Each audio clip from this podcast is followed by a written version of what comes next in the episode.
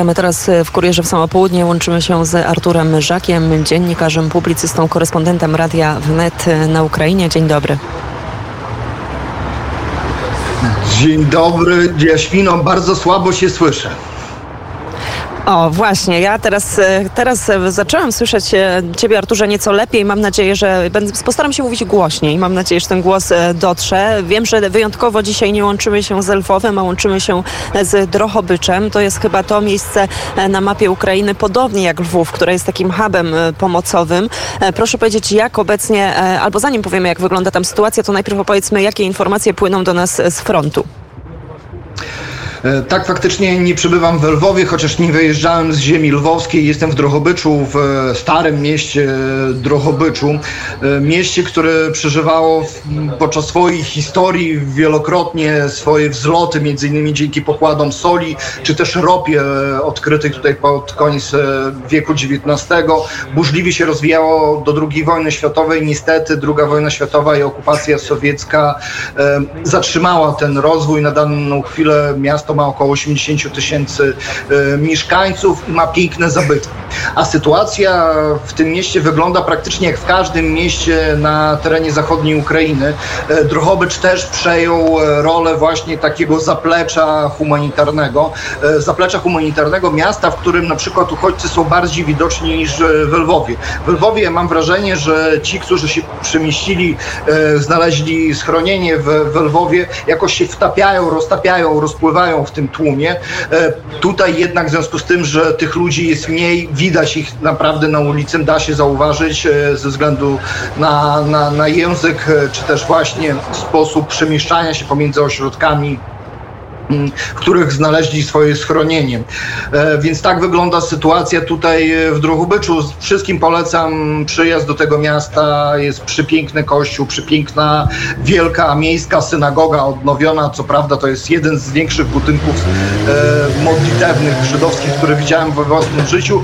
Gmina żydowska w Drohobyczu jest jednak bardzo, bardzo nieliczna.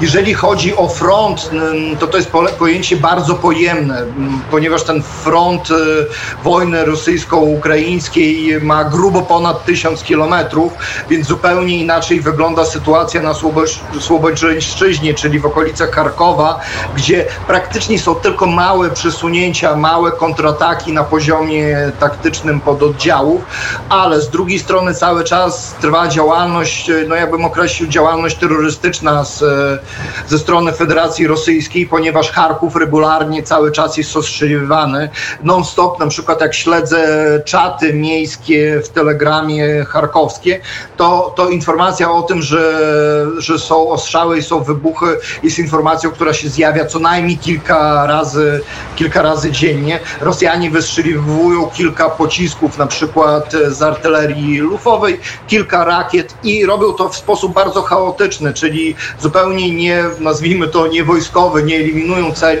wojskowych, tylko ostrzeliwują, sprawiając chaos na terenie miasta, nie pozwalając normalnie funkcjonować. Ale odniosę się jeszcze do tego, co mówił mi Wojtek, kiedy był w Charkowie, czy też mówił mi moi znajomi, którzy mieszkają i teraz przybywają w Charkowie.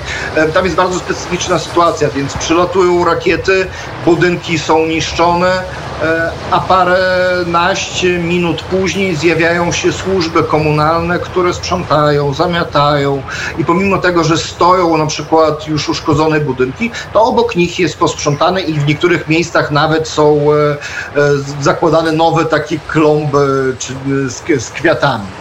Inaczej sytuacja wygląda na tym odcinku donbaskim, czy tam cały czas Rosjanie próbują atakować. Wczoraj zostały odbite cztery ataki Rosjan. Na daną chwilę Rosjanie nie mogą się pochwalić żadnymi zdobyczami terytorialnymi. Sztab Generalny Ukrainy mówi, że Rosjanie ponieśli dotkliwe straty. A co innego jest na odcinku tym bardziej południowym, odcinku, który teraz pewnie interesuje, nurtuje wszystkich na kuli ziemskiej. Na pewno na terenie Ukrainy wszyscy o tym mówią, ale na ten temat mamy naprawdę bardzo mało danych, bardzo mało informacji i ja śmiem twierdzić, że dobrze, że mamy mało tych informacji. Ukraińskie wojsko informuje tylko, że operacja trwa. Operacja jest zaplanowana, operacja działa punktowo. Operacja, jak donoszono nam, była przeprowadzona przy współpracy między innymi z Pentagonem. Były odgrywane liczne gry wojenne przed rozpoczęciem tej operacji. Jak czytam też różnego rodzaju media chersońskie, oczywiście te niezależne, to co rusz jakiś magazyn jest porażony artylerią rakietową. Punktowo artylerią rakietową jest niszczone, ale też bardzo skutecznie działa ruch oporu, partyzantka. Partyzantka, zaznaczam, wyszkolona, która nie tylko informuje wojsko ukraińskie o potencjalnych celach, o przemieszczaniu się wojsk rosyjskich, ale także dokonuje akcji wymierzających sprawiedliwość, eliminujących między innymi kolaborantów.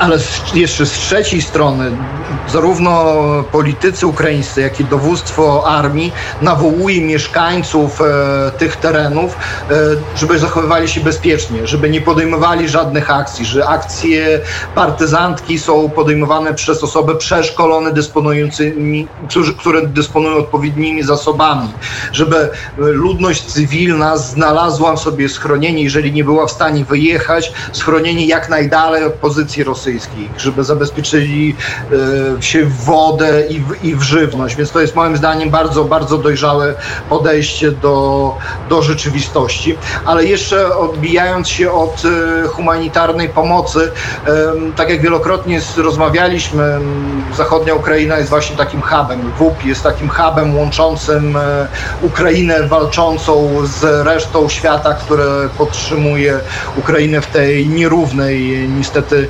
walce z rosyjskim agresorem, a dzisiaj, akurat teraz nasz redakcyjny kolega Wojciech Jankowski jest na briefingu we Lwowie, briefingu dwóch ministrów zdrowia. Ministra zdrowia Ukrainy Wiktora Laszki i ministra zdrowia Rzeczypospolitej Adama Niedzielskiego. Współpraca właśnie też na poziomie medycznym jest od początku bardzo aktywna, zarówno w pomocy humanitarnej, czyli w sprzęcie medycznym, lekach, zasobach, narzędziach, jak i w pomocy w ewakuacji tych najbardziej potrzebujących, najbardziej poszkodowanych, zarówno rannych w wyniku działań wojennych, jak i ludzi ewakuowanych ze szpitali, z miejsc objętych wojenną pożogą.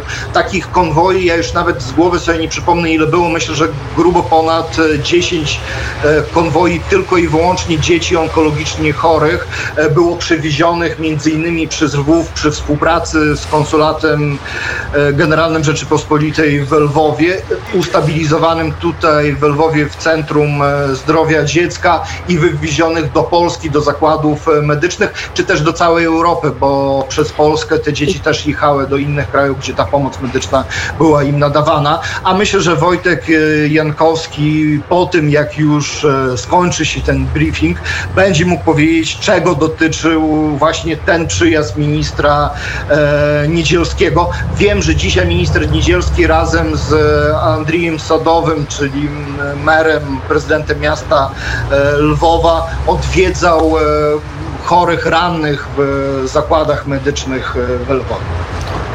I my, Arturze, o tym też będziemy na pewno opowiadać w późniejszych godzinach. Pewnie Wojciecha Jankowskiego też usłyszymy jeszcze dziś na naszej antenie. A Tobie bardzo serdecznie dziękujemy za komentarz. Artur Żak, dziennikarz, publicysta, korespondent Radia Wnet na Ukrainie. Jeszcze raz dziękuję. Dziękuję i kłaniam się pięknie.